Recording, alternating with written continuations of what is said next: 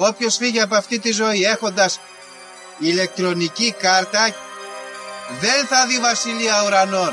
Ταυτοποιείτε με το 666. Ξυπνήστε.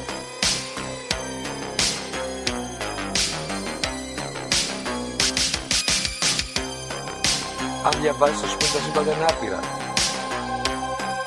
Εγώ σου λέω είναι 7. Γιατί; Γιατί αυτές είναι οι γνώσεις μου. Βαριά με τη συζήτηση για το αν είναι επίπεδο. Είναι επίπεδο τελείωσε. Και όποιος πιστεύει το αντίθετο δεν το συζητάμε.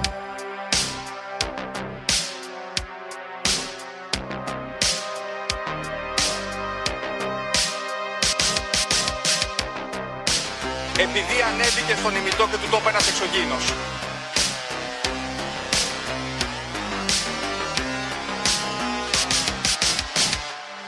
Πραγματική ιστορία κύριε Υπουργέ. Πραγματική ιστορία κύριε Υπουργέ. Πραγματική ιστορία κύριε Υπουργέ.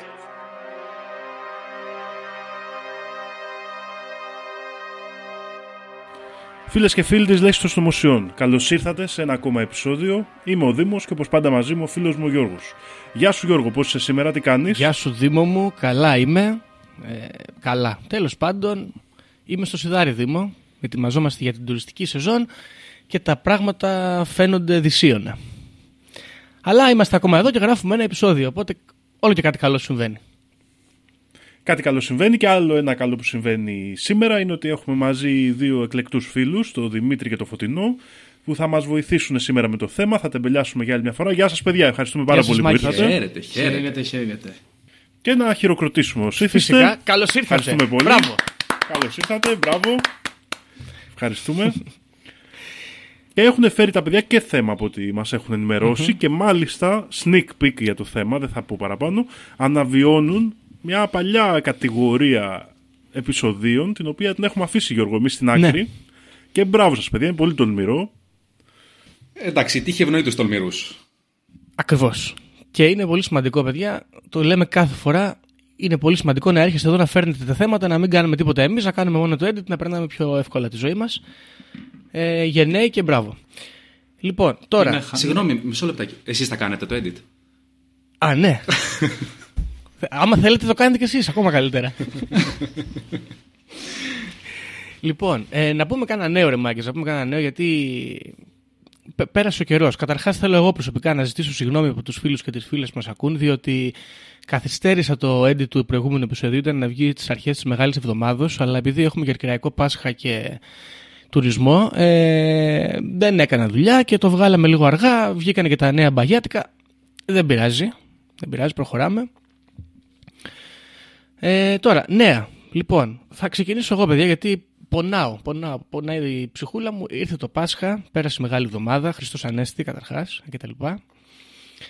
Και εγώ, εγώ είμαι στην Κέρκυρα, για όποιους δεν γνωρίζουν. Παιδιά, στην Κέρκυρα το Πάσχα ήταν μια οπτασία. Ήταν ό,τι πιο ωραίο μπορεί να συμβεί στον κόσμο. Και όπως και τα τελευταία χρόνια, έτσι και φέτος το Πάσχα ήταν ένα, ένα έσχος, μια ιδέα. Βυθίστηκε το νησί σε τουρίστες Αθηναίους και λοιπές κόμπρες. Πάθανε όλοι κορονοϊό, δεν ακούσαμε τις μουσικές, έβρεξε. Ήρθε ο Τσίπρας, πέταξε κανάτια, έγινε της κακομήρας. Δεν σεβάστηκαν τις φιλαρμονικές, κλείσανε εκεί τους δρόμους και τα σχετικά. Μουσικές, χαμός. Μιλάμε ένα, ένα έσχος. Ήρθε και ο Μητσοτάκης μετά, γιατί δεν μας λείπα, μ, μ, όλα τα είχαμε, αυτός μας έλειπε. Έφερε και καταιγίδα. Έτσι, έφερε και καταιγίδα. Χαμός και με το Μητσοτάκη. Προκήρυξε τις εκλογές νομίζω εδώ στην Κέρκυρα. Και... Ναι, και έκανα αυτή τη συνειδητοποίηση, παιδιά. Δεν θα ξανακάνουμε ποτέ εκείνο το ωραίο Πάσχα που κάναμε παλαιά, που ήταν έτσι μυσταγωγικό. Άκουγες μουσικές στα καντούνια, νόνες στα παράθυρα να κράζουν και τέτοια. Πάνε αυτά, τελειώσανε. Τώρα μόνο BNB και κόμπρες Αθηναίοι. Αυτά ήταν ε, τα my two cents about Easter. Εσύ Δήμο πώς πέρασε το Πάσχα; Εγώ πέρασα πάρα πολύ ωραία το Πάσχα. Το Πάσχα για μένα δεν είναι φιλαρμονικές και τέτοια. Είναι σφάζουμε αρνιά, κοκορέτσια, ιστορίες. Ε, Μεγάλη Πέμπτη, τα 12 Ευαγγέλια, καντήλια. Μετά πάμε, ανάβουμε τα καντήλια στα εξοκλήσια. Είναι άλλη, είναι άλλη παράδοση. Δεν είναι, νομίζω το Πάσχα της Κέρκυρας είναι διαφορετικό από τις υπόλοιπες Ελλάδας και έχει μια άλλη φάση. Εγώ πέρασα πολύ καλά. Ευτυχώς εδώ πέρα δεν έχουμε γλιτώσει. Τα περνάμε ακόμα καλά σχετικά. Βέβαια, εντάξει.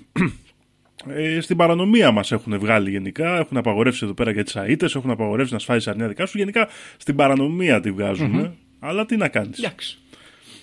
Εσείς, παιδιά, πώς περάσατε το Πάσχα, τι κάνατε; Εμείς ε, μαζευτήκαμε όλοι μαζί, φάγαμε αγνή εννοείται, το σουβλήσαμε. Βέβαια δεν έχει γίνει κάτι ιδιαίτερο μέσα σε αυτές τις περιόδους, τα κλασικά εκκλησίες και τέτοια, αλλά τίποτα ιδιαίτερο. Αλλά έχουμε φέρει νέα. Έχω, έχετε κι εσείς νέα; Κάτσε, εμένα δεν με ρώτησες πώς πέρασα. Α, ναι, σωστά, μαζί είμαστε. Όχι όλες τις μέρες όμως. Ισχύει. Ναι, κάποιες από τις μέρες ήμασταν χώρια. Αν και Εντάξει, αδέρφια. και πέρασες, δια- πέρασες Εκεί μας διαφορετικά καταλήξαμε. δηλαδή. Ε, πέρασε πολύ ωραία το Πάσχα. Έτσι, ησύχασε η ψυχούλα μου. Φαγητό παιδιά, πόνι στην κοιλιά Πολύ φαγητό. δύο μέρες και υπέροχα πράγματα. Το καλύτερο, παιδιά, ξέρετε ποιο είναι; Εμένα είναι αγαπημένη μου εμπειρία αυτή και σχεδόν παράδοση του Πάσχα. Αυτό που είσαι 5-6 ώρα το απόγευμα και δεν μπορείς να περπατήσεις. Και εγώ το έχω παραδοσιακό. Φεύγω με τα πόδια να πάω. Να, το φτιάχνω ένα καφέ σπίτι μου και πάω να πιω ένα καφέ έτσι. Να κάτσω ένα παγκέκι σε ένα πάρκο να πιω ένα καφέ. Και είναι αυτό που δεν μπορείς να περπατήσεις. Που νιώθεις ότι κουβαλάς άλλον έναν άνθρωπο μέσα σου από το πολύ φαΐ και από τα κρασιά και αυτά έχει βαρύ το κεφάλι και πίνεις εκεί τον καφέ σου και είναι, δεν μπορείς να σκεφτείς τίποτα. Είναι η καλύτερη φάση. Δηλαδή σχεδόν δεν υπάρχει σε εκείνη τη στιγμή. Εμένα με τραβήξανε σε εξόδους, δεν ήταν ωραία, δεν μπορούσα να κουνηθώ, αλλά τι να κάνουμε, υποχρεώσεις. Αυτά είναι. Έτσι είναι. Αυτά είναι τα καλύτερα. Οι έξοδοι μας να είναι τα χειρότερά μας. Αυτά είναι τα πιο ωραία, παιδιά. Σωστό. Λοιπόν, αλλά να πούμε και το εξής, έτσι. Όσο εμείς περνάμε καλά, άλλοι δεινοπαθούν. Γιατί δεν ξέρω αν το διαβάσατε, παιδιά. Λοιπόν, κρίση στη σχέση Κριστιανό Ρονάλντο Ω. Χεωρχίνα.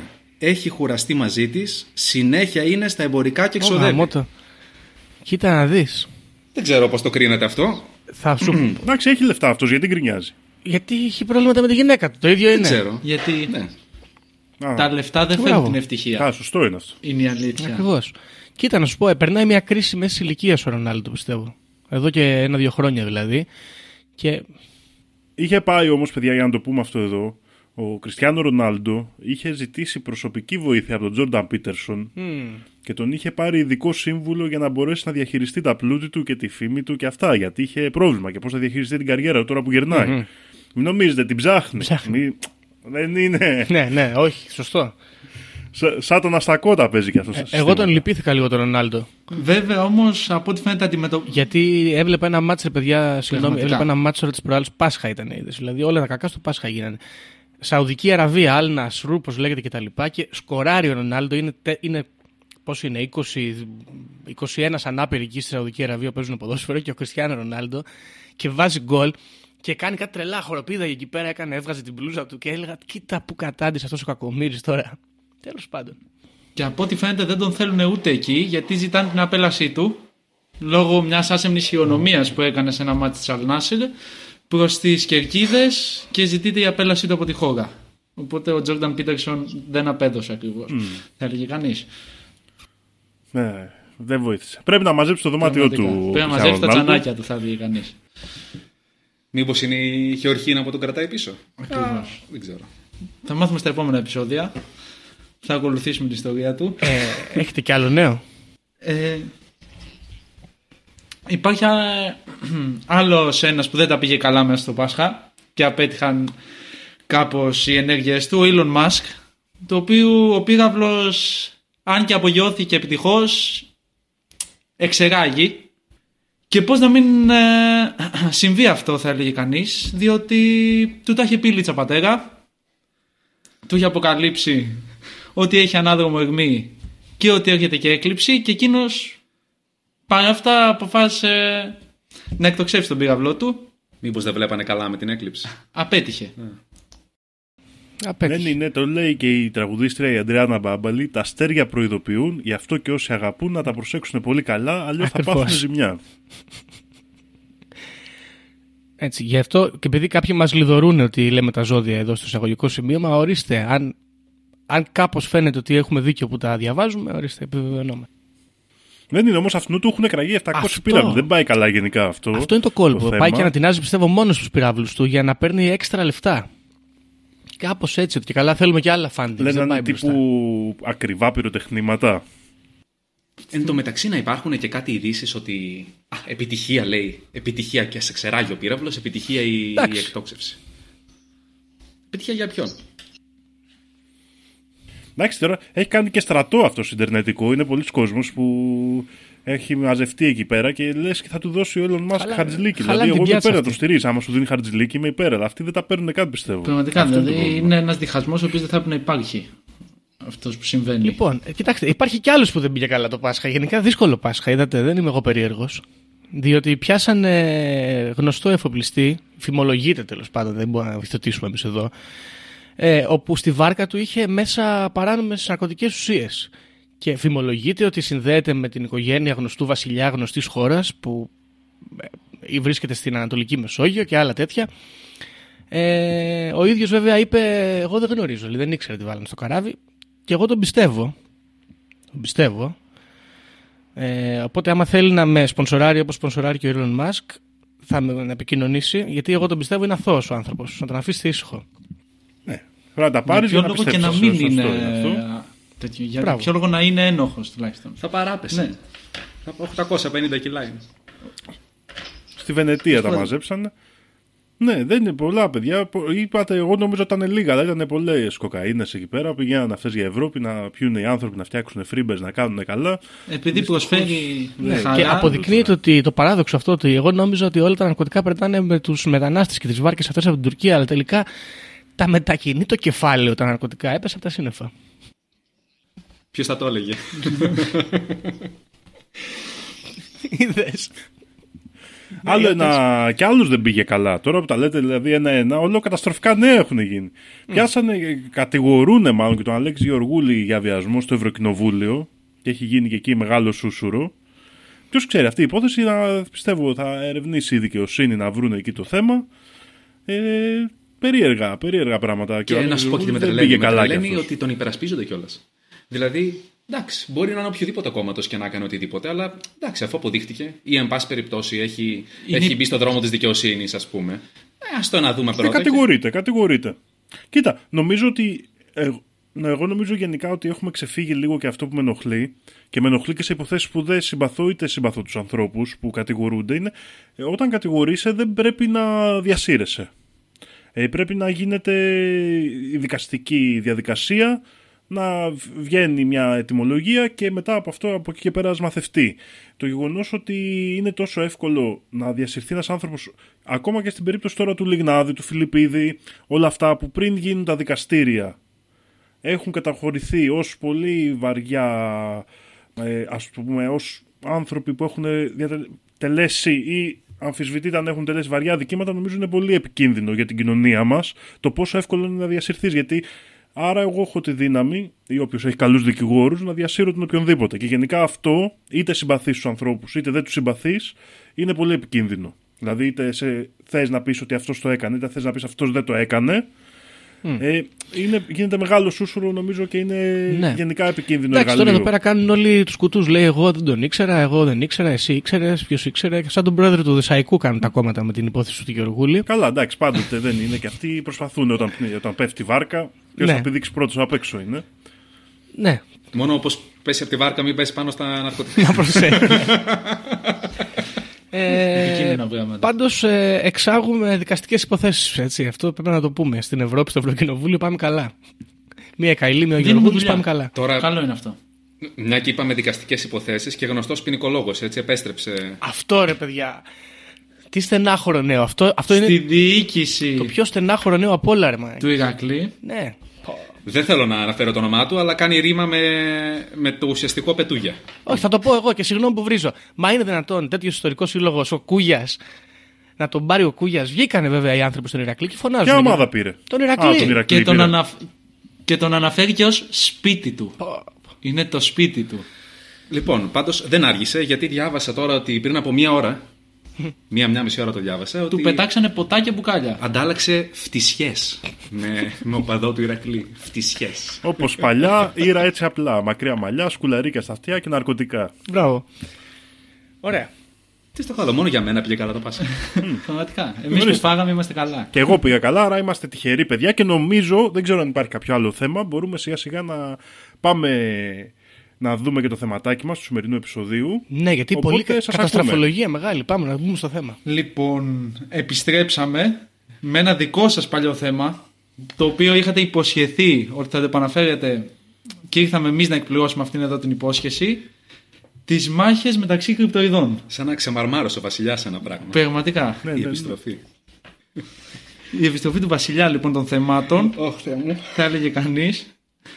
Λοιπόν, έχουμε τη μάχη μεταξύ δύο θαλάσσιων ε, οντοτήτων σήμερα. Η πρώτη οντότητα είναι το πλάσμα της λίμνης Νες. Και το δεύτερο είναι το πασίγνωστο μυθολογικό τέρας, το Κράκεν. Ωραία.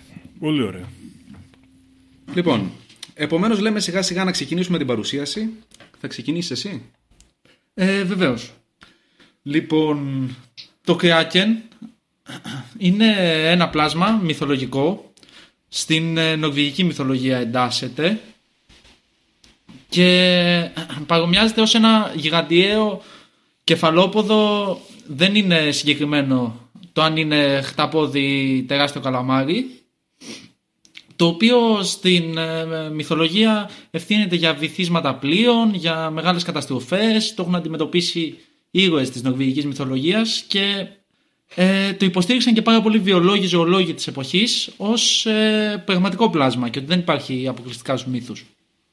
Υπάρχει, υπάρχουν αναφορές του ιστορικές από τον 13ο αιώνα που αναφέρουν μάλιστα όχι αναφέρονται σε αυτό προσωπικότητες οι οποίες είναι συ- πολύ σημαντικές για την εποχή όπως ο βασιλιάς Βέρ της Νορβηγίας το 12ο αιώνα και τον 13ο αιώνα αναφερόταν και σε μυθολογικά νορβηγικά έπι ε, του ήρωα Όντρ που, είναι, που γράφονται στο, στο βιβλίο Όρβα Όντρ από τα οποία με δυσκολία κατάφερε να επιβιώσει ο ήρωας στην ε, αντιμετώπιση του πλάσματος όταν ήρθε αντιμέτωπος με το πλάσμα. Αυτά και το κράκεν. Προς το παρόν.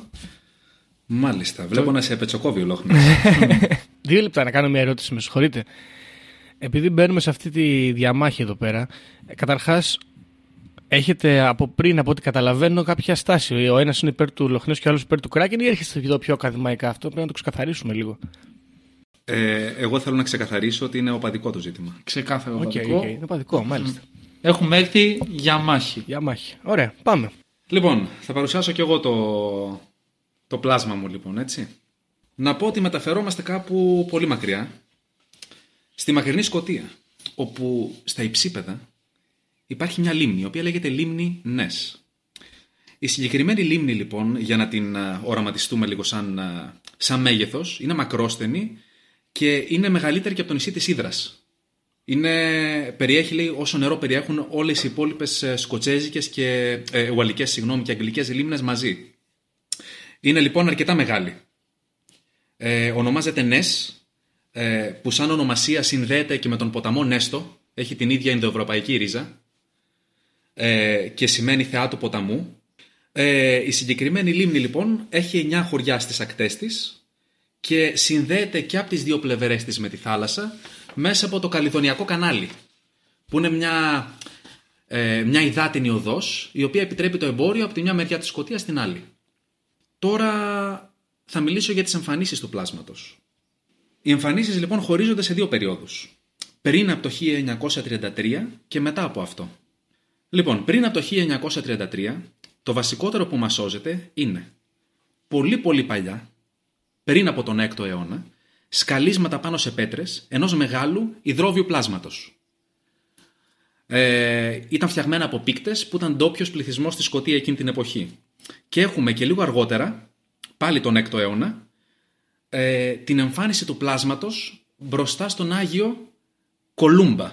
Ο συγκεκριμένος Άγιος λοιπόν είναι ένας Ιρλανδός μοναχός, ο οποίος ενώ βρισκόταν σε ένα χωριό κοντά στη λίμνη Νες, είδε κάποιους ντόπιους να θάβουν ένα πτώμα και τους ρώτησε τι είναι αυτό που θάβετε, α είναι ένας συγχωριανός μας ο οποίος πνίγηκε στο ποτάμι ακριβώς δίπλα στο χωριό. Πώς πνίγηκε, πήγε να, τον, πήγε να τον φάει ας πούμε ένα τεράστιο τέρας. Έτσι ο Άγιος Κολούμπα έστειλε δόλο με έναν μαθητή του να βουτήξει μες στο νερό και να κολυμπήσει. Όντως του όρμησε το τέρας. Γιατί γελάτε κύριε. Συγγνώμη, συγγνώμη. Τον τάισε, τον τάισε. Μάλακα ο ακραίος. Λοιπόν. Έστειλε τον αθώο άνθρωπο στο θάνατό του να πούμε. Πήγε για ψάρεμα, θα λέγει κανείς. Λοιπόν, μισό λεπτό. Δεν πήγε, πήγε για ψάρεμα το τέρας, πήγε για ψάρεμα. λοιπόν, και εκεί λοιπόν που το πλάσμα βγαίνει από το νερό και ορμάει να φάει τον μαθητή του Κολούμπα, τσοπ, ορμάει ο Κολούμπα, you shall not pass, τεινάζει ένα τεράστιο σταυρό προς το μέρος του ε, και το πλάσμα μέσα υποχωρεί, λέει, χώνεται μέσα στο νερό και γλιτώνει άνθρωπος. Λοιπόν, και από τότε λέει ο Άγιος αυτός θεωρήθηκε θαυματοποιός. Μετά λέει άλλες εμφανίσεις πριν το 1933 ήταν μία το 1871 σε έναν κύριο ονόματι Μακένζι ο οποίος ε, είδε κάτι σαν μεγάλο κορμό λέει να ταράζει τα νερά και του φάνηκε τρομακτικό και ένας ε, κύριος ε, Μακδόναλτ μπροστά στον οποίο εμφανίστηκε το πλάσμα έμοιαζε λέει σαν σαλαμάνδρα καθώς κολυμπούσε στη λίμνη και αυτός πήγε αμέσως και το ανέφερε στον, ε, ε, στον φύλακα της λίμνης ας πούμε ο οποίος λεγόταν Άλεξ Κάμπελ. Λοιπόν, γιατί όμως χωρίζουμε τις εμφανίσεις πριν το 33 και μετά το 33 γιατί τότε αποφασίζουν να φτιάξουν έναν σύγχρονο δρόμο γύρω από τη λίμνη ο οποίος αποτέλεσε θα μπορούσε να πει κάποιος θέατρο εμφανίσεων για το πλάσμα. Από τη στιγμή που έγινε προσβάσιμη λίμνη ξαφνικά το πλάσμα άρχισε να βγαίνει προς τα έξω. Θυμάστε τον κύριο που είπαμε πριν, τον Άλεξ Κάμπελ; Αυτός λοιπόν, εκτός από φύλακας της λίμνης, ήταν και ερασιτέχνης δημοσιογράφος. Γράφει λοιπόν ένα άρθρο, στο οποίο ανέφερε το πλάσμα και μάλιστα προσθέτει στο άρθρο του και μια αναφορά που, ήρθε- που έρχεται το, το 33 για έναν δράκο ή ένα προϊστορικό θηρίο που είδε ένα ζευγάρι οδηγώντας το δρόμο και το πλάσμα αυτό περνούσε το δρόμο ας πούμε και διάκοψε το δρόμο του, του ζευγαριού. Ε, σταματάει το αμάξι λοιπόν, περνάει το, το πλάσμα, περνάει το δρόμο, χώνεται μέσα σε κάτι ξερόχορτα και μετά βουτάει στη λίμνη. Από εκεί και πέρα το περιστατικό γιγαντώνεται. Μπαίνουν στη μέση εφημερίδες, ε, τα μέσα και συγκεκριμένα μεγάλο ρόλο παίζει η Daily Mail. Ε, την ξέρετε την εφημερίδα, είναι πολύ γνωστή Ναι, ναι, ναι. η Daily Mail, ας πούμε, μέχρι και σήμερα. Η Daily Mail, λοιπόν, αποφασίζει να μισθώσει έναν κυνηγό μεγάλων πλασμάτων, στυλ λιονταριών, ε, τίγρεων κτλ. προκειμένου να κυνηγήσει το πλάσμα του Λόχνες. Λοιπόν, ο κυνηγός αυτός λέγεται Marmaduke Weatherell. Τώρα Οκ. Ναι. δεν, δεν ξέρω πώς το νικάσει αυτό. Είναι σαν τον Kraven, ας πούμε, της Marvel. Μπράβο. Λοιπόν, τέλος πάντων, δύσκολο το πλάσμα να κρυφτεί και όντως ο κύριος Μάρματιουκ βρίσκει κάποια αποτυπώματα, έτσι, δίπλα στη λίμνη, αλλά κάποιοι θα του πούνε, κύριέ μου, αυτά μοιάζουν λες και κολλήσατε ένα ταριχευμένο πόδι υποπόταμου σε μια ομπρέλα και πατήσατε την άμμο της λίμνης. Ε, δεν ταυτίζομαι με αυτή την άποψη, λέω τι είπανε. λοιπόν, ε, φυσικά όμως ποτέ δεν ε, αποδείχτηκε πλήρως απάτη η άποψη του κυρίου Μάρματιουκ ότι όντως αυτά ήταν ίχνη του τέρατος. Ε, Παρ' όλα αυτά η ίδια εφημερίδα, η Daily Mail, του παίζει βρώμικο παιχνίδι και κάπου στη δεκαετία του 70 τον κρεμάει στα μανταλάκια ότι α, χαχαχά, χουχουχού, φάρσα. Οκ. Ε, ήθελε δημοσιότητα ο, ο, κύριο, ο κύριος Μάρματιου και δεν δεχόμαστε το ρεπορτάζ του από τότε 45 χρόνια πριν ας πούμε. 35 χρόνια πριν. Λοιπόν, αλλά παρόλα αυτά εκείνη την εποχή το 33 συνεχίζει ο τύπος να, να διψάει για δημοσιεύματα σχετικά με το τέρας του Λόχνες οπότε στις αρχές του 34 ε, ο μοτοσυκλετιστής Άρθρου Γκραντ στη μία η ώρα τα χαράματα καθώς οδηγάει στο δρόμο γύρω από τη λίμνη του Νες συναντάει και εκείνο το πλάσμα το οποίο τον αποφεύγει, εκείνος στο τσάκ δεν σκοτώνεται και πάλι στο ίδιο μοτίβο με τις προηγούμενες εμφανίσεις βουτάει, βουτάει άμεσα στο νερό το πλάσμα οπότε αυτός δεν έχει ε, αρκετά γρήγορα οπτική επαφή μαζί του και το χάνει. Λέει το βλέπει ίσα ίσα ώστε να μπορεί να, να πει ότι έμοιαζε με πλησιόσαυρο. Δεν ξέρω αν το έχετε σαν εικόνα αυτό. Ναι, ναι, ναι. Λοιπόν, αυτή η φευγαλαία εικόνα που του δημιουργήθηκε ήταν ότι ήταν κάποιος πλησιόσαυρος. Ε, όταν αυτό το δήλωσε στα μέσα, βγήκε ένας ζωολόγος, ονόματι Μπάρτον, ο οποίος του είπε ότι η περιγραφή που έκανε στο πλάσμα όντως θυμίζει πλησιόσαυρο, αλλά μάλλον του λέει το μυαλό του έκανε παιχνίδια. Αποκλείεται να ήταν αυτό. Ή φώκια ή ενιδρίδα είδε, ας πούμε. Οπότε προσπαθεί να τον α, διαψεύσει. Ναι. Το ζήτημα όμως είναι ότι ο κύριος Γκραντ, ο μοτοσυκλετιστής που παραλίγο να πεθάνει, ήταν φοιτητής κτηνιατρικής. Οπότε δεν ξέρω κατά πόσο μπορείς να μπερδέψεις ένα δεινόσαυρο με μια φώκια. Ήταν σχετικός. Ήταν αρκετά σχετικός. Λοιπόν, ώσπου το 34 φτάνουμε στο απόλυτο highlight, ας πούμε, του, του πλάσματος του, της Ιλμινής Νες, το οποίο είναι η φωτογραφία του χειρούργου, Surgeon's Photograph, που σίγουρα όλοι την έχουμε δει. Είναι η κλασική φωτογραφία με το πλάσμα που βγάζει το κεφάλαιο του από το νερό. Λοιπόν, η συγκεκριμένη φωτογραφία ήταν τραβηγμένη από τον Robert Kenneth Wilson, ο οποίος ήταν όντως χειρούργος, γυναικολόγος. Ε, είχε αρκετά μεγάλη υπόλοιψη, ήταν αρκετά διάσημος και όταν η Daily Mail δημοσίευσε την εικόνα του, τη φωτογραφία του, ε, εκείνος αρνήθηκε να δημοσιευτεί το όνομά του αμέσως. Επομένως θα, θα μπορούσαμε να πούμε ότι ο κύριος δεν γύρευε εκεί τη δόξα. Το έκανε για καθαρά επιστημονικούς λόγους. Αυτός λέει ότι είδε το πλάσμα να κολυμπάει μες στη λίμνη, ε, τράβηξε αμέσως τη φωτογραφία του και πήρε τέσσερα καρέ. Το πρώτο καρέ είναι καθαρό. Τα υπόλοιπα είναι θολά, αλλά φαίνεται πως το πλάσμα είχε κίνηση. Δηλαδή στα υπόλοιπα φαίνεται σαν να κολυμπάει, σαν να έχει κινηθεί. Σαν να πάει να βουτήξει κάτω από το νερό. Ε, λέει πως αυτό που φωτογράφησε ήταν περίπου 60 με 90 εκατοστά μήκους. Επομένως δεν ήταν τόσο μεγάλος όσο οι προηγούμενες αναφορές που λέγανε πως είναι μέχρι και 14-15 μέτρα. Ε, είναι αρκετά μικρότεροι. Ε, προσπάθησαν να τον βγάλουν τρελό ότι ήταν παραποιημένη η φωτογραφία, όμως μέχρι σήμερα η φωτογραφία αυτή στέκει. Δεν θεωρείται δηλαδή ότι Είναι πλαστή. ε, έχει πραγματοποιηθεί κάποια ναι, άμεση παραποίηση. Και εγώ έχω να πω το εξής. Για να γίνεις 15 μέτρα γίγαντας, δεν ξεκινάς από σαβρίτσα. Α, μπράβο. Ε, δεν ξέρω. Ανάλογα πόσο Λέω μεγάλο είναι τώρα. το αυγό. ναι, δεν είμαι επιστήμονας, απλά ε, λέω. Λοιπόν, ε, από τότε πολλές φωτογραφίες έχουν τραβηχτεί ε, και βίντεο. Έχουν υπάρξει και βίντεο και αρκετά νωρίς. Αλλά όλα έχουν κηρυχτεί πλαστά από τότε, άρα δεν θα τα αναφέρω τώρα αυτό. Θα πω όμως ότι το Apple Maps το 14 εντόπισε μια σκιά 30 μέτρων στη λίμνη και είπαν πολλοί ότι μάλλον είναι κύμα από βάρκα, αλλά χωρίς τη βάρκα. Γιατί η βάρκα δεν φαινόταν στη φωτογραφία. Οπότε ύποπτο. Εντάξει τώρα. Εμένα, παιδιά. Ύποπτο, δεν θα ξέρω. σας πω- Ποια είναι η άποψή θα σας; πω, θα σας πω. Ε, Το αντιμετωπίσαμε και με τα άλλα κρυπτόζα μερικές φορές. Πολύ γρήγορα βγαίνουν όλοι και λένε Ω, να αυτή η εξήγηση υπάρχει, αυτή η εξήγηση υπάρχει. Γιατί να πρέπει να βρούμε μία εξήγηση όταν η- μπορούμε απλά να πούμε ότι υπάρχει το ζώο; Δηλαδή, γιατί καίγονται όλοι. Αυτό είναι πολύ περίεργο πράγμα. Καίγονται όλοι να μην υπάρχει. Τι, τι ομπία είναι αυτή, τι περιέργεια. Ακριβώς. Ε, ρε παιδί μου, στο κάτω-κάτω τι σου κοστίζει; Ναι. Να, Να μην υπάρχει. ζήσει και αυτό. Να μην, Να μην ζήσει και ζήσει αυτό και τη ζωή αυτό. του.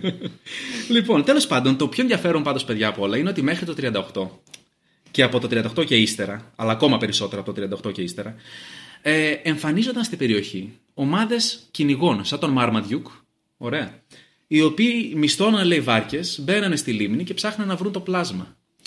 Και λέει ήταν τόσο σοβαρό το πρόβλημα που κάποια στιγμή ο τοπικός ε, σερίφης έστειλε ένα μήνυμα στις πολιτικές αρχές, ένα γράμμα στις πολιτικές αρχές της, Κωστι- της ε, Σκωτίας, όπου τους ε, ζητούσε βοήθεια γιατί ήταν σίγουρος ότι υπήρχε το πλάσμα και θεωρούσε ότι οι ξένοι θα το βλάπτανε. Okay. Και ότι είχε λέει χρέος το κράτος να το προστατεύσει. Σωστό. Επομένως τότε ίσως να μην ήταν τόσο κλειστόμυαλοι όσο ήταν αργότερα. Μμ. Ε, γιατί εκτός από φωτογραφίες, να το πούμε και αυτό, έχουν υπάρξει και πάρα πολλά σόναρ. Πάρα πολλές έρευνες με σόναρ. Ξέρετε τι είναι το σόναρ, Ναι, έτσι. ναι. Ναι, ναι, ναι. Λοιπόν, αυτός ο εντοπισμός με ηχητικά κύματα, ας πούμε, προς το βυθό. Αυτά ξεκίνησαν λέει το 54. Ακούστε τώρα εδώ. Το 54 λοιπόν ξεκινάνε να ερευνούν με σόναρ τη λίμνη. Το φορτώνουν λοιπόν σε μια βάρκα και για κοντά ένα χιλιόμετρο βρήκαν πως ακολουθούσε τη βάρκα ένα τεράστιο πλάσμα στα 146 μέτρα βάθους. Okay. Το 54. Πώς σας φαίνεται αυτό; Εδώ τι έχουν να πούν οι φίλοι που μας λένε ότι είναι βάρκες και κύματα και άλλα περίεργα; Λοιπόν, παιδιά, δεν βρήκα διάψευση σε αυτό. Ναι, ορίστε. Λοιπόν, και συνεχίζεται. 67-68.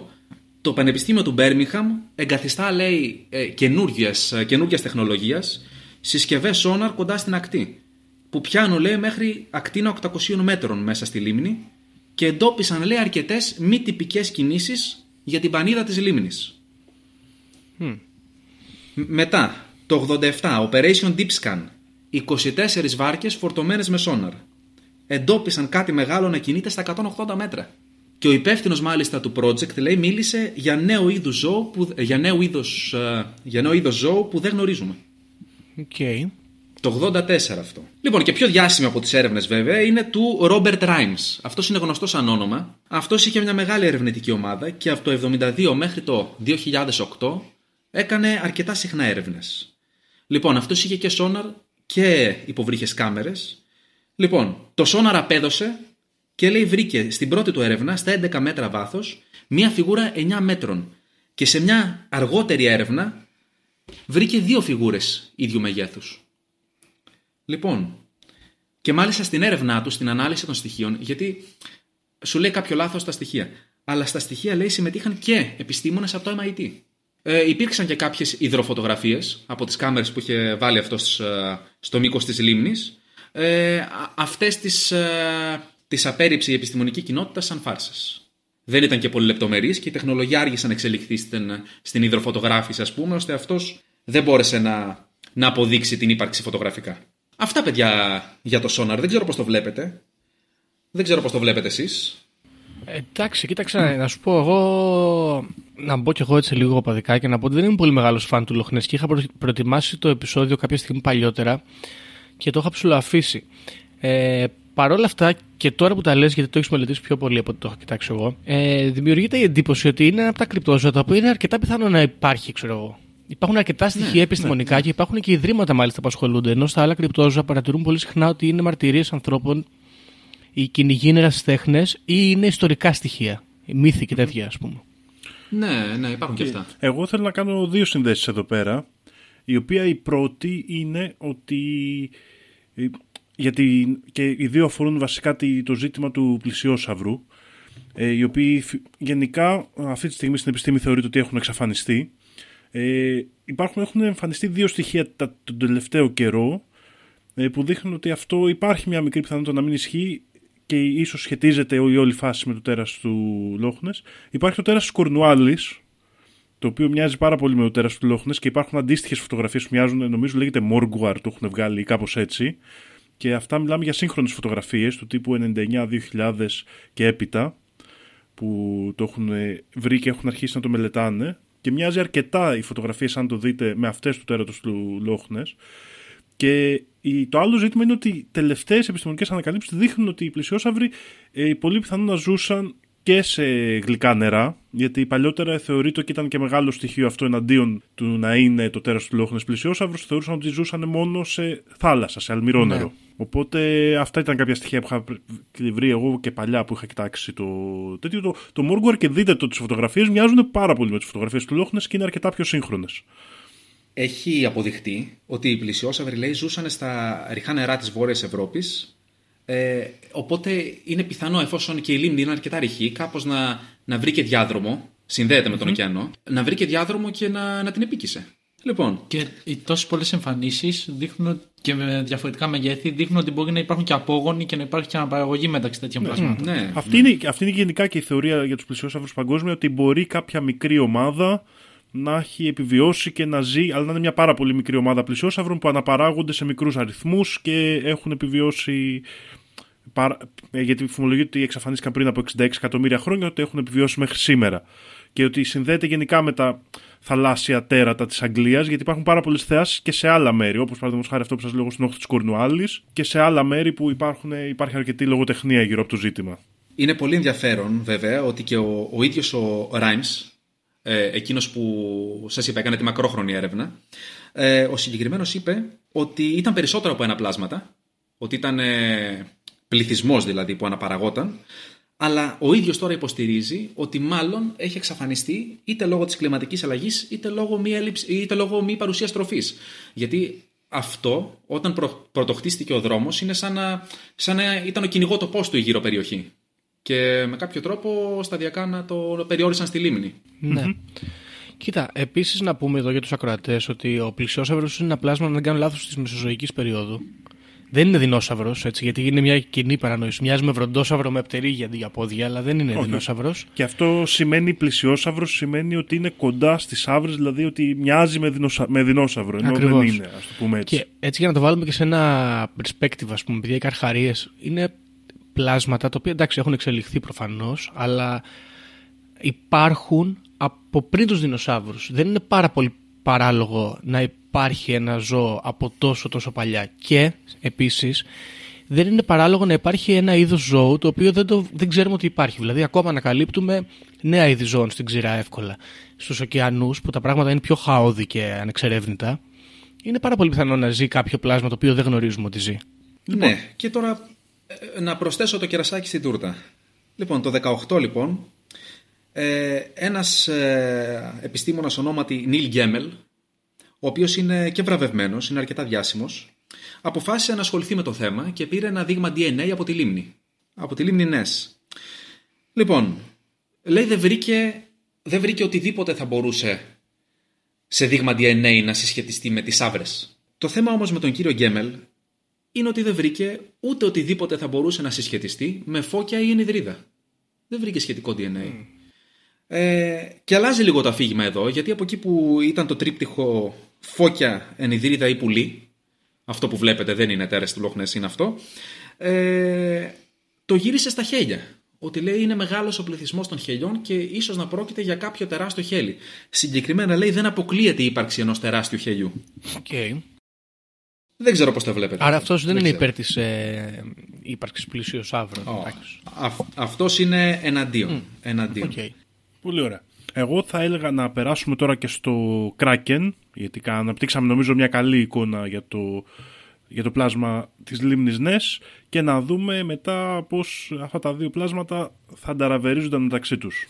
Το θέμα είναι ότι το πλάσμα του Δημήτρη από ό,τι φαίνεται κρύβεται κάθε φορά που βλέπει κάτι επικίνδυνο στο περιβάλλον του. Το δικό μου δεν έχει τέτοια προβλήματα, βυθίζει πλοία και έχει, έχει γίνει η διεισόμαση παρατήρησή του από πάρα πολλούς ανθρώπους πριν από τον ε, 19ο αιώνα και ξεκίνησε μετά από την, ε, από την παρουσίασή του στα έπι που ανέφερα πριν ε, ξεκίνησε από τον 16ο αιώνα όπου το παρατηρούσαν διάφοροι άνθρωποι της εποχής που επίσης δεν ήταν αρκετά εξέχοντες όπως επίσκοποι, επίσκοποι όπως ο Φραντζέσκο Νέγκρι ο οποίος έκανε και την πρώτη του περιγραφή μετά εκτενέστερη περιγραφή έκανε εξερευνητής και πάστορας και απόστολος στη Γρυλανδία ο Χάους Έντεγκε και τη μεγαλύτερη του περιγραφή και πιο αναλυτική, δηλαδή περιγράψε ακριβώς ότι ήταν κεφαλόποδο ε, γιγαντιαίου μεγέθους, την έκανε ο Έρικ Ποντοπίδαν που είναι δανός συγγραφέας και λουθυρανός επίσκοπος ε, στην ε, Νορβηγία. Μάλιστα ανέφερε ότι το μέγεθός του ήταν ε, πάνω κάτω γύρω στο 1 μίλι και βύθιζε, κατάφερνε με τα πλοκάμια του να βυθίζει πλοία και να, μετά να τρέφεται από τους ε, ναύτες οι οποίοι έμεναν στον πάτο μαζί με τα συντρίμια. Ε, μετά αναλύθηκε αυτή η περιγραφή και από ζωολόγους όπως ο Λινέος, ο Τόμας Μπαρτολίν και ο Παουλίνη του 10ου και το, του 18ου και του 19ου αιώνα.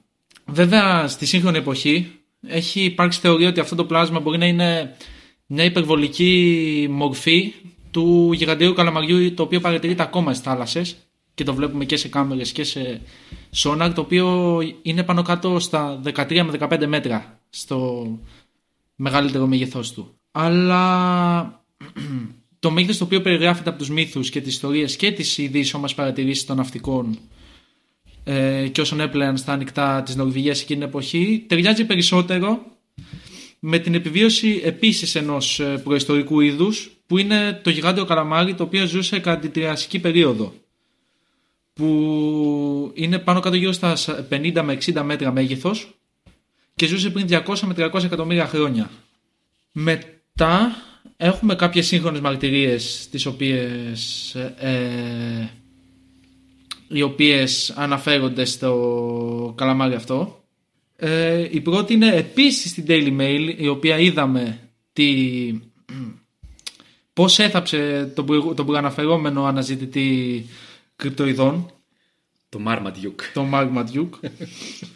και ε, ανέβηκε σε αυτήν την εφημερίδα μια φωτογραφία από το Google Maps επίσης το 2016 στην οποία αναφέρεται ότι στην οποία φαίνεται αρκετά καθαρά η μορφή ενός γιγαντιαίου καλαμαριού γύρω στα 120 μέτρα έξω από τις ακτές της Ανταρκτικής το οποίο βγαίνει από τη θάλασσα και ταράζει τα κύματα.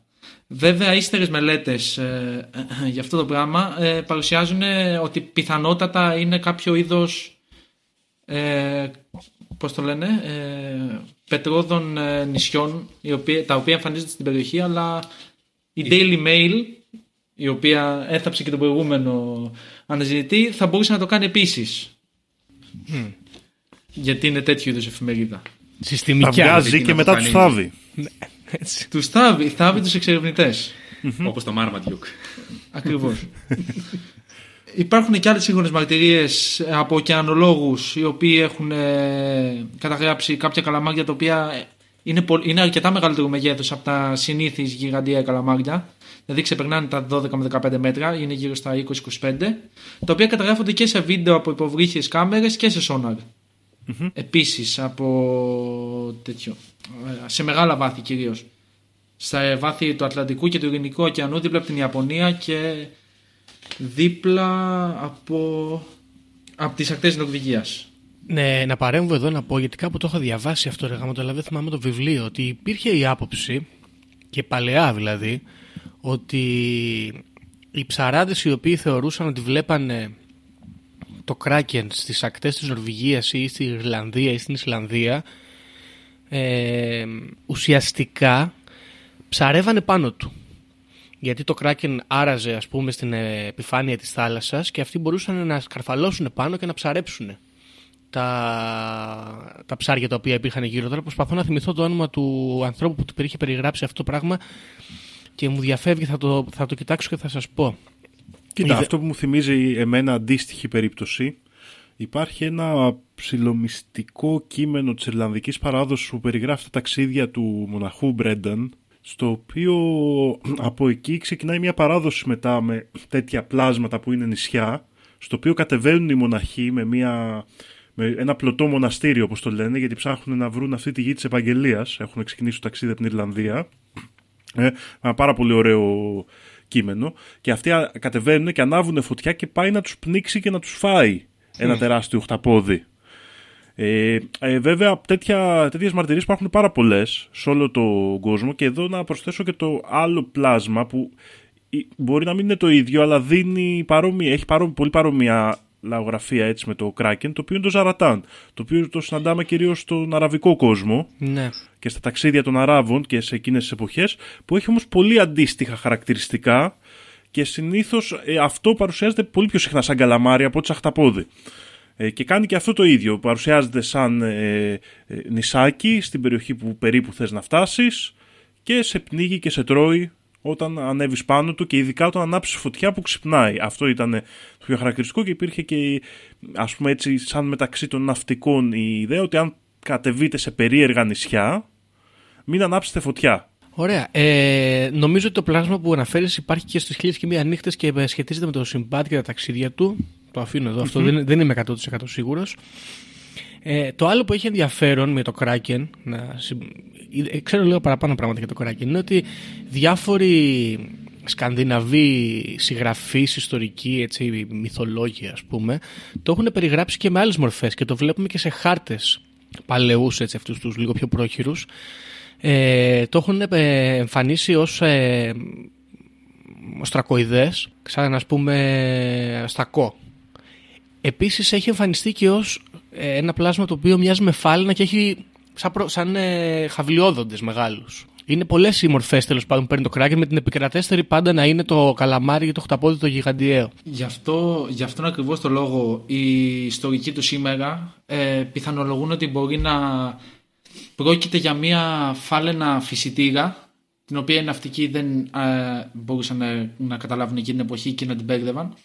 Βέβαια, είναι πολύ δύσκολο να μπερδέψεις ένα γιγαντιαίο καλαμάρι με Ναι. μια φάλαινα φυσιτήρα. Θεωρώ εγώ προσωπικά έχει μια μικρή διαφορά. Ισχύει. Άμα είσαι και όλη σου τη ζωή στη θάλασσα, ας πούμε. Κοίτα, ναι, δηλαδή άμα, σίγουρα έχεις δίκιο. άμα ζεις 50 χρόνια σαν ναυτικός, είναι πολύ δύσκολο αυτό. Εντάξει, αλλά υπάρχει περίπτωση, ξέρεις, ε, αν φτιαχτεί η λογοτεχνία και την ξέρεις και δεις ένα τεράστιο κήτος στη θάλασσα, ακόμα και αν δεν δεις πλοκάμια, να θεωρήσεις ότι είναι αυτό το οποίο ξέρεις τη μυθολογία. Οπότε μπορεί να δημιουργηθεί αυτή, η ξέρεις, σκηνικά που συνδέονται μεταξύ τους Ναι.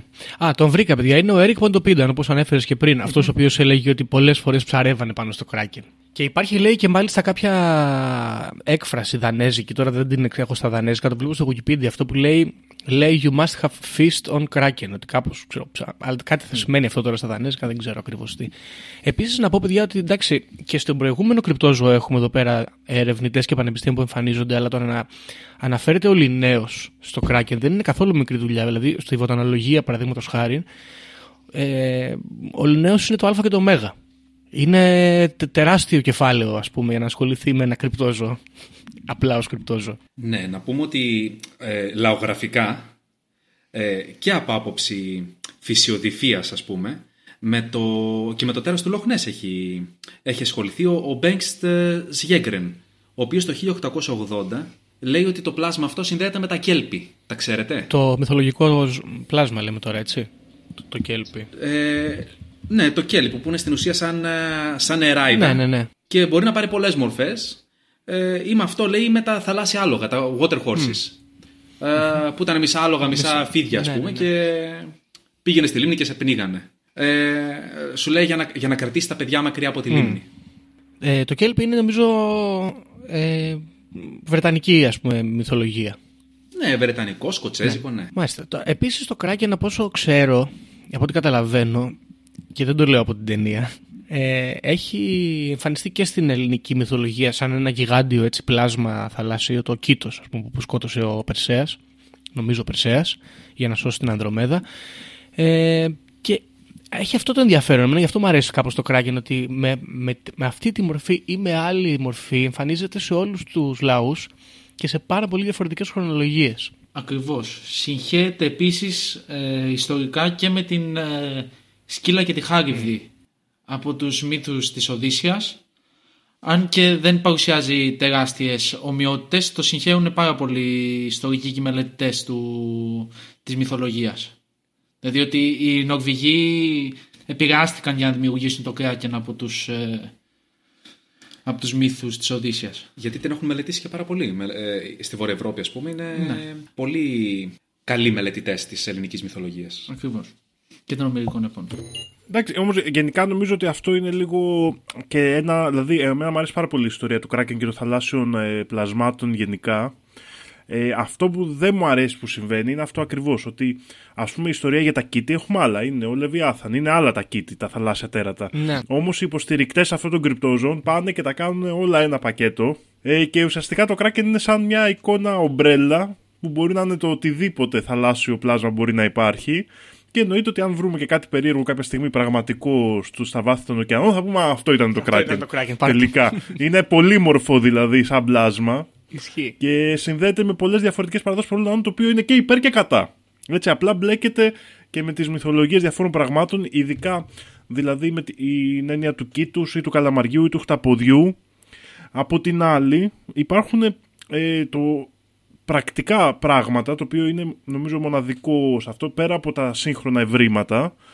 Ε, Παραδείγματος χάρη, υπάρχει αυτό το, το χταπόδι του Αγίου Αυγουστίνου, πώς το λέγανε, που το είχαν βρει, κάτσε να το δω πάλι, το οποίο το είχαν βρει, ναι, το, το γιγάντιο χταπόδι του Αγίου Αυγουστίνου, που ήταν ένα τεράστιο κουφάρι που είχε ξεβραστεί γύρω στο 1900 στην, ε, φ- ε, στη Φλόριντα, όπου ψάχνανε πολύ καιρό τι είναι, δεν μπορούσαν να καταλάβουν τι είναι, ήταν άγνωστο πλάσμα, δεν ήταν χταπόδι, έμοιαζε λίγο με χταπόδι και το ονομάσανε έτσι ε, λόγω κάποιων ε, παρόμοιων ας πούμε χαρακτηριστικών των ιστών του. Αλλά δεν ήταν χταπόδι, δηλαδή θα μπορούσε να είναι και ένα τελείως ξεχωριστό πλάσμα που υπάρχει, ε, που είναι διαφορετικό και γενικά σε αυτό το θέμα και το είχα ψάξει και για άλλο επεισόδιο αυτό. Υπάρχουν αυτά που λέγονται globes, τα οποία βγαίνουν πολύ συχνά στην Αυστραλία.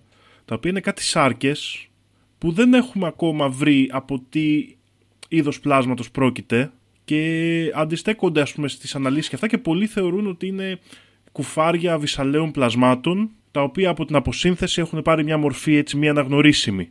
Μμμ. Ναι, επειδή τα κήτη κρατάνε αέρα. Όταν πεθάν, πεθαίνουν, κρατάει αέρα μέσα το σώμα τους και επιπλέον. Οπότε τα βγάζει το κύμα προς προς την ακτή. Μάλιστα. Ωραία. Ε, Όπως είπαμε και πριν, τα παιδιά το καθένα έφερε το κρυπτό ζώο του και είναι υπέρ του καθενός. Είναι απαδικό το ζήτημα. Εσύ, Δήμο, πού στέκεσαι; Ε, θέλω να ορίσουμε λίγο εδώ, πριν πω που στέκομαι, σε ποιο βαθμό και σε, τι, σε ποια μορφή θα γίνει αυτή η μάχη. Δηλαδή, μιλάμε για ξύλο. Παίζουν ξύλο μεταξύ τους, συναντιέται το πλάσμα του Λόχνε με ένα κράκεν και παίζουν ξύλο, γιατί. Λοιπόν, εμείς το είχαμε φανταστεί ως ε, εξής. Είναι έτσι μια μια σκοτεινή χειμερινή νύχτα και ξεσπά μια τεράστια καταιγίδα έτσι στο βόρειο Ατλαντικό. Και εκεί πέρα, στο, στο κανάλι της Καλιδονίας, σκάει ένας κεραυνός και ανοίγει μια τρύπα. Και καταφέρει να περάσει έτσι το ελαστικό σώμα του Κράκεν. Και κολυμπώντας, ψάχνοντας τροφή, καταλήγει σε μια μακρόστενη λίμνη, τη γνωστή σε εμάς λίμνη Νες. Και εκεί συναντά τον αντίπαλό του, Άρα μιλά... το πλάσμα. μιλάμε για διαμάχη κανονική. Παίζουν φάπιες. Ποιος θα φάει ποιον; Μιλάμε για έναν εισβολέα ο οποίος έρχεται να κατακτήσει το φυσικό περιβάλλον ενός φύλακα μιας λίμνης. Οκ. Θα έλεγε κάποιος. Το ένα παλεύει για το σπίτι του. Το άλλο παλεύει για την κατάκτηση της νίκης. Λοιπόν, θα φέρω εγώ πρώτος επιχειρήματα. Τέλεια.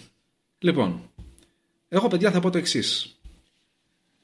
Υπάρχει λοιπόν μια ασήμαντη μέχρι κάποιο χρονικό σημείο λίμνη, εντάξει, που ξαφνικά αρχίζει να, προσε... να προσελκύει τουρίστες. Πώς νιώθουν οι ντόπιοι; Δεν τους αρέσει αυτό; Τους αρέσει. Τους αρέσει λέει ο Γιώργος από το Σιδάρι. Ναι. Μακάρι να είχαμε και εδώ ένα λοχνέ να ασχολούμαστε με κάτι. Λοιπόν, ε, τέλος πάντων, τους αρέσει λοιπόν. Αφού λοιπόν τους αρέσει, δεν θα το υπερασπιστούν. Σωστό. Εγώ νομίζω λοιπόν πως αν το κράκεν όντως εισέβαλε και αν ακούγονταν οι κραυγές του τέρατος στα γύρω χωριά, νομίζω θα τρέχανε να το βοηθούσαν. Εδώ, εδώ σε ρήφη, το, το 30, 38, ήθελε η κυβέρνηση να το βοηθήσει. Συν της άλλης θα πω εγώ, ότι εδώ δεν μιλάμε για το τέρας του Λοχνές, μιλάμε για την οικογένεια του Λοχνές. Ποια μάνα θα αφήσει τα παιδιά της απροστάτευτα; Σωστό. Αυτό έχω να πω εγώ. Αυτό έχω να πω εγώ. Και επίσης πόσες φάλαινες έχουμε δει να ξεσκίζουν καλαμάρια γιγάντια; Προσωπικά καμία και σε βίντεο δεν έχει πιαστεί καμία. Ε, λέγεται όμως. Βεβαίως, όμως εγώ θα επιχειρηματολογήσω αντίθετα. Είσαι εγκάθετος. Αντίθετα. Θέλω να μου εξηγήσεις πώς ένα γιγαντιαίο πλάσμα με μεταλλικά εξογκώματα σε, σε κάθε βεντούζα του σώματός του, με δοντάκια όπως και τα κανονικά στα πόδια, θα καταφέρει να χάσει με, ε, τις τάξεις του μεγέθους των 120 μέτρων. Θα καταφέρει να χάσει από την οικογένεια ενός ε, δεινόσαυ, δεινόσαυροειδούς πλάσματος το οποίο καταφεύγει για να επιζήσει σε μια ταπεινή λίμνη και δεν ε, δέχεται καν να ξεκινήσει να κυνηγάει στην ελεύθερη θάλασσα στην οποία θα βρει θηρευτές μεγαλύτερα από αυτόν. Λοιπόν, εσείς παιδιά τι λέτε; Τι λέτε, ποια είναι η άποψή σας; Λοιπόν, ε, κοιτάξτε να δείτε. Εγώ τα ακούω τα επιχειρήματα και είμαι 100% σίγουρος και όχι προκατηλημένος. Πιστεύω ότι δεν υπάρχει περίπτωση να επιβίωνε ένας πλησιόσαυρος ενάντια σε ένα γιγαντίο καλαμάρι και νομίζω ότι έχει προταθεί κιόλας αυτό από επιστήμονες ότι μπορεί να ήταν τα γιγαντιαία αυτά κεφαλόποδα αιτία εξαφάνιση των πλησιόσαυρων και άλλων τέτοιων ε, σαυρών της θάλασσας. Ε, επίσης, ε, αυτό το επιχείρημα είναι πάρα πολύ σωστό. Ένα πλάσμα το οποίο πάει να φάει τώρα βρύα και λιχίνες και ψαράκια στη λίμνη, τι να πάει να κάνει μπροστά σε ένα τεράστιο καλαμάρι που βυθίζει πλοία και παλεύει με Νορβηγούς βίκινγκ ήρωες. Και τρώει ένα καράβι Ακριβώς. ανθρώπους. Δηλαδή και εγώ προς τα εκεί ε, κοιτώμαι. Εκτός αν το τέρας του Νες έχει κάποιες άλλες ικανότητες και μπορεί να διαφύγει. Εγώ αυτό μόνο ε, μπορώ να δεχτώ. Εντάξει, επίσης πρέπει Ότι να λάβουμε θα υπόψη μας μπορούσε ότι να μπορεί το να του δίνουν οι βελτιώσει. άνθρωποι. Δηλαδή να πάνε εκεί πέρα να κατέβουν με πυρούνια και τέτοια, τσουγκράνε και να το δίνουν το καλαμάρι. Γίνεται και αυτό. Πόσοι μπορεί. Κοίτα, αυτό που επίσης είναι πιθανό είναι να χάσει γιατί το τέρας του Νες έχει και το, την εντοπιότητά του σαν ατούτου. Ξέρει το μέρος, μπορεί να κρυφτεί και χωράει στις υπόγειες σπηλιές. Όμως η λίμνη του Νες γενικότερα είναι αφαιρώντας αυτές τις σπηλιές τις οποίες δεν ξέρουμε αν θα μπορούσε να χωθεί εκεί μέσα το κράκεν αφαιρώνται είναι αρκετά ρηχή. Οπότε ίσως αν έφτανε εκεί το κράκεν να μην μπορούσε να επιβιώσει το ίδιο λόγω του οικοσυστήματος κλπ. Και λόγω του ρηχού νερού στα περισσότερα σημεία αν δεν χώραγες στις υπόγειες σπηλιές. Σωστό. Ναι, αλλά εγώ τώρα ως φτηνός πολιτικάντης θα πω. Η καρδιά τι λέει όμως; Α, Εδώ είναι. Είναι μια μητέρα, μια οικογένεια που ζει ήρεμα στη λίμνη της. Και τότε αυτός ο αχρίος εισβάλλει και, και προκαλεί αυτό το, αυτό, τον, αυτό το χάος. Το δέχεστε αυτό; Ε, δεν ξέρω. κερδίζουν πάντα, οι- Εγώ δεν δεν το κερδίζουν πάντα οι δέχομαι. καλοί. Τι να κάνουμε; η ζωή είναι δύσκολη. Και κάποια στιγμή πρέπει, όχι πρέπει, είναι η στιγμή για τον αδύναμο να χάσει τη δύναμή του απέναντι στον, ε, να χάσει απέναντι στο δυνατό. Αν και δεν είμαι υπέρ του. Θα το πω ξεκάθαρα. Το, δεν είμαι υπέρ του να χάνει ο αδύναμος απέναντι στο δυνατό. Αυτή είναι μια στιγμή στην οποία βάσει φύσης αυτό θα συμβεί. Διότι και οι άνθρωποι να έρθουν να βοηθήσουν το πλάσμα του Λόχνες από μακτηρίες ναυτικών καμάκια και κανονόμπαλες δεν κατέφεραν να διαπεράσουν ε, τα, το δέγμα του, του Κράκεν λόγω ελαστικότητας. Είναι, είναι, εντάξει. Τι να κάνουμε, παιδιά. Έχει, έχει τσιτάκι. Θα έλεγε κάποιος. Κοίταξε να δεις. Υπάρχει όμως και μία άλλη οπτική σε αυτό το ζήτημα. Έχει να κάνει με το πόσο συμπαθητικό είναι το κρυπτόζωο και πόσο ας πούμε α- απέσιο μοιάζει. Δηλαδή, παραδείγματος χάρη, στη συζήτηση Τσουπακάμπρα εναντίον ε, Bigfoot, εδώ ο Δήμος είπε ότι εντάξει, μπορεί το Τσουπακάμπρα να φάει τον Bigfoot, αλλά ο Bigfoot είναι ένας ε, ζεν γορίλας που ζει στα βουνά τα απαλάχια και φιλοσοφεί τη ζωή. Ενώ το Τσουπακάμπρα είναι ένα ελεηνό σάπιο σκυλί που τρέχει από εδώ και από εκεί και πίνει αίμα. Οπότε το προτιμά. Οπότε Δήμο εδώ, ας πούμε, τι προτιμάς κάποιο από τα δύο κρυπτόζωα, σου φαίνεται συμπαθέστερο; Και τα δύο μου αρέσουν. Ε, Ε, νομίζω ότι σαν ιστορία και γι' αυτό έχει προξενήσει και περισσότερο ενδιαφέρον και τουριστικό και ερευνητικό και αυτά. Είναι πολύ ωραία γιατί είναι ωραίο που είναι σε ένα μέρος, σε μια λίμνη και εδώ ίσως μένει αυτό. Του δίνει πολύ ωραίο παραμύθι δηλαδή στο, στο πλάσμα της Λίχνης Νες. Του, δείχνει, του δίνει αυτό ότι το κράκεν κάπου μπορεί να είναι στους ωκεανούς, μπορεί να είναι και καλαμάρι, μπορεί να είναι και ε, χ- χταπόδι, μπορεί να είναι και φάλαινα και χάνει λίγο ιστορικά. Κερδίζει βέβαια σε αυτός τις πολλές αναφορές που όπως είπαμε είναι και υπέρ και κατά του για το ζήτημα της υπόθεσης. Ε, Το, το τέρας της Λίχνης- της Λίμνης Νες είναι ύποπτα πολύ ωραία ιστορία. Ρε παιδιά, να προσθέσω κάτι, συγγνώμη. Λοιπόν, θε- δεν ξέρω γιατί δεν το έχουν σκεφτεί ακόμα εκεί πέρα οι ντόπιοι αυτό. Λοιπόν, ο βασιλιάς Αρθούρος έζησε περίπου την ίδια εποχή που έγιναν οι πρώτες εμφανίσεις του πλάσματος του Λοχνές, έτσι. Ναι. Δεν θα έχει τρομερό aesthetic αν λένε, ο, λένε ότι ο βασιλιάς Αρθούρας ας πούμε, έχει πάει στο Αβαλόν και θα επιστρέψει για να λυτρώσει τη Βρετανία έτσι, από, το, από τα κακά που, την, ε, που τις έχουν συμβεί ανά τα χρόνια. Δεν θα ήταν τρομερό αν αυτή τη φορά κα, καθώς θα επέστρεφε από το Άβαλον έβγαινε το τέρας από τη λίμνη Νες και του δίνε το σπαθί του έτσι να το κρατούσε στο στόμα και να ήταν σαν κάποιο είδους ε, σύμμαχός του. Καβάλα στο Λοχνές να πάει να τους δει. Ακριβώς. Είναι ο φύλακα του Παιδιά, Excalibur. Δεν το σκέφτομαι πολλές μέρες. καλό, καλό. Κοιτάξτε, να, να πω κι εγώ λίγο εδώ το My Two Cents, παιδιά. Το Kraken ως κεφαλόποδο είναι άριστο, είναι, νούμερο, είναι 10 στα 10 το, το πλάσμα. Γιατί, και πώς και δεν το σκεφτήκατε, μπορεί να είναι ο Κθούλου. Και σε ποιον δεν αρέσει ο Κθούλου. Ω, Δηλαδή, Είναι... Αλλά θα ήταν ξύπνιος ο τέτοιος Κθούλου είναι και θα είχαμε πειρασμένος, μπλέξει. ο Lovecraft. Μα ξυπνάει ο Κθούλου και στο διήγημα το κάλεσμα του Κθούλου βγαίνει ο κθουλου μέσα από τα έγκατα εκεί της θάλασσας, τα βάθη και συναντάει το, το καράβι και το βυθίζει και ο καπετάνιος εκεί τον κοπανάει στο κεφάλι και τον ξαναστέλνει μέσα κάτι περίεργα γίνονται, δεν το θυμάμαι ακριβώς τώρα και ξαναπηγαίνει για ύπνο ο Κθούλου αλλά είναι Κθούλου ρε παιδιά, μπορεί να το κράκι να είναι ο Κθούλου ο ίδιος δηλαδή πώς, να- πώς, πώς να πας κόντρα στο Κθούλου, δεν ξέρω ε, εγώ είμαι Team Kraken, το δηλώνω από εδώ, εντάξει. Έχει έντονα Lovecraftiano vibe. Ναι, ναι. Είναι νικητής από το πρώτο ημίχρονο το Kraken, είναι η αλήθεια. Έχει πάρει πρωτάθλημα από τα Χριστούγεννα. Κοίτα, σίγουρα, σίγουρα σε καταστροφική μανία νομίζω δεν ε, μπορούμε να τα συγκρίνουμε αυτά τα δύο.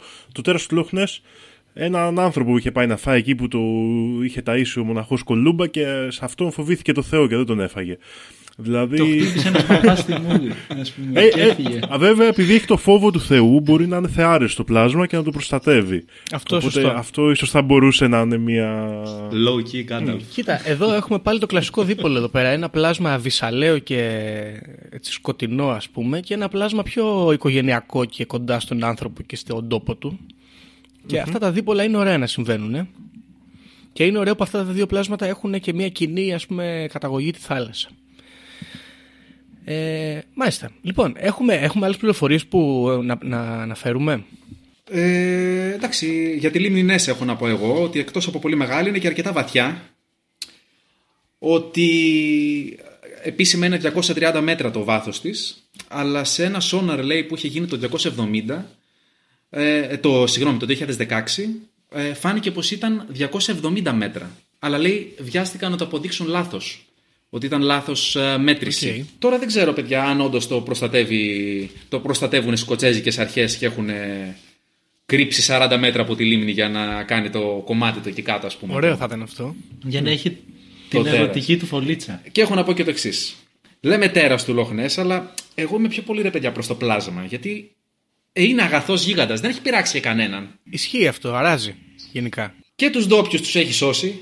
Έτσι. Και έκανε και τον Κολούμπα εκεί πέρα θαυματοποιό, Άγιο κτλ. Οπότε win-win. Βέβαια, για να σε διακόψω, στην αρχή σκότωσε ένα χωρικό. Στην Ε, αρχή μπορεί της να, ιστορίας. ε, εντάξει, και εσύ άμα έβλεπες ένα δελφίνι μες στη θάλασσα, μπορεί, Μπορεί να ήταν ένα σε τύχημα, χάνει. ναι, δεν ξέρεις ποτέ. Γενικά το, το Λοχνές έχει προσφέρει και σε ΑΕΠ τουριστικό. Είναι, είναι κομπλέ, είναι κομπλέ με τους Σκοτσέζους. Είναι, είναι σοσιαλιστικό, προσφέρει σε όλη την κοινότητα, θα έλεγε. Σκέψου να κάποιος. είχαμε τώρα στη λίμνη του Μαραθώνα. ξέρω. Ωραία. Τι θα ήταν. Λάμνης. Αχ. Λοιπόν. Αυτά παιδιά για το Λόχνες. Πολύ ωραία. Δεν ξέρω αν και για το Kraken έχουμε κάτι ακόμα. Ε, το Kraken, όχι κάτι συγκεκριμένο. Ε, υπάρχει όμως, έχει επηρεάσει πάρα πολύ την pop κουλτου- κουλτούρα, όπως αναφέραμε και με τον Lovecraft, ο οποίος είναι επηρεασμένος από, τον, ε, από το Kraken για τη δημιουργία του Cthulhu. Το Tolkien, στον άρχο των δακτυλιδιών για να φτιάξει το παρατηρητή της εισόδου της, ε, Της Μόρια. της Μόρια, της Μόρια που αρχίζει να παίρνει τη συντροφιά. Οι πειρατές της Καραϊβική και γενικά πάρα πολλά. η- το Clash of Titans, γενικά πάρα πολύ. η Τιταμαχία δηλαδή, πάρα πολύ. Που πήγε να φάει την Ανδρομέδα, ε. Ναι, είναι πολύ επηρεασμένη η, η pop κουλτούρα από το τέρας. Αυτό επειδή έχει κάνει και αντίκτυπο στη σημερινή κοινωνία. Έχει δημιουργήσει αντίκτυπο. Δεν θα έχεις το φύλακα της λίμνης της Μόρια. Πέρα από την πλάκα πρέπει να είναι και πολύ έξυπνο, αν υπήρχε δηλαδή, γιατί τα κεφαλόποδα είναι πολύ έξυπνα. Σχεδόν εξωγήινα πλάσματα. Οχτώ Ναι. εγκεφάλους έχουμε, κύριε. Δεν παίζουμε. Δεν παίζουμε. Οκτώ εγκεφάλους. Ναι. Σαν το Θανάση Ευθυμιάδη. Ακριβώς. Λοιπόν, και μιας και φτάνουμε εδώ στο τέλος Δημήτρη, κάναμε βλακεία, δεν το πάμε στην αρχή. Ότι έχεις ξεκινήσει και εσύ καινούριο podcast. Οπότε, άμα θες να πεις εδώ στον κόσμο να μπει να ακούσει κλπ. ναι, παιδιά, είναι ε, λαογραφικού ενδιαφέροντος. Είναι, είναι λίγο σικαία, λίγο σκηνοθετημένο. Ε, είναι μικρό όμως και εύπεπτο σαν καραμελίτσα. είναι λαογραφικού ενδιαφέροντος, έτσι είναι μύθοι, θρύλοι, παραδόσεις και πιάνει πολλά θέματα. Το πρώτο επεισόδιο ήταν για τις λάμιες και τις νεράιδες και συνεχίζουμε με Βασιλιά Αρθούρο. Ε, πες, πες στον κόσμο να το βρει, πού θα το βρει. Ναι, ναι, λέγεται The Mystic και νομίζω πως ε, αν το ψάξετε θα επιβραβευτείτε. Πολύ ωραία. Υπάρχει στο Spotify, εγώ άκουσα, εγκρίνω, full, προτείνουμε. Και από μένα είναι ναι. Και από μένα, όχι ότι είναι αδελφός μου, αλλά είναι ναι. Και από μένα. Και εγώ όχι ότι το φτιάξα, αλλά νομίζω ότι είναι εξαιρετική δουλειά. Ακριβώς. Ωραία. Λοιπόν, παιδιά, ε, ευχαριστούμε πάρα πολύ που ήρθατε. Εμείς ευχαριστούμε. Εμείς ευχαριστούμε και πάρα πολύ. να πούμε και το εξής. Ότι ε, όπως έχει πει και ο δεύτερος Δίκινσον, ακούω μου αρέσει, Conspiracy Club, πολύ δυνατό.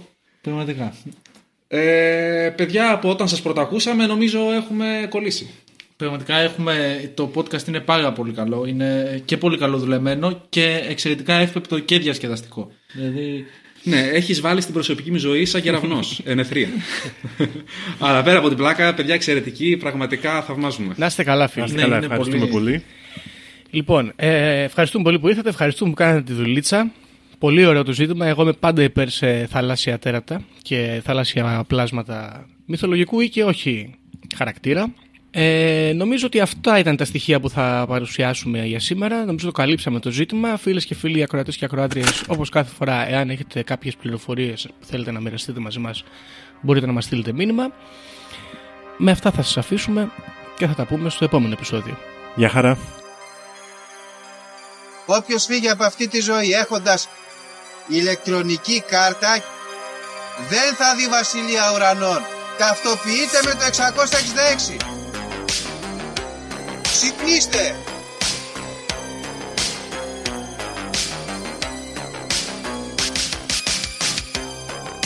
Αν διαβάζεις, ας πούμε, τα σύμπαντα είναι άπειρα.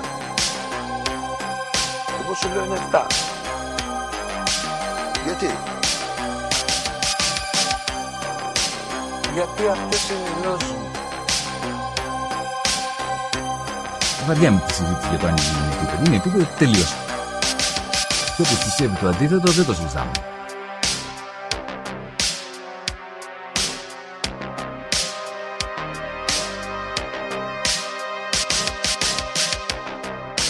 Επειδή ανέβηκε στον ημιτό και του τόπου ένας εξωγήινος.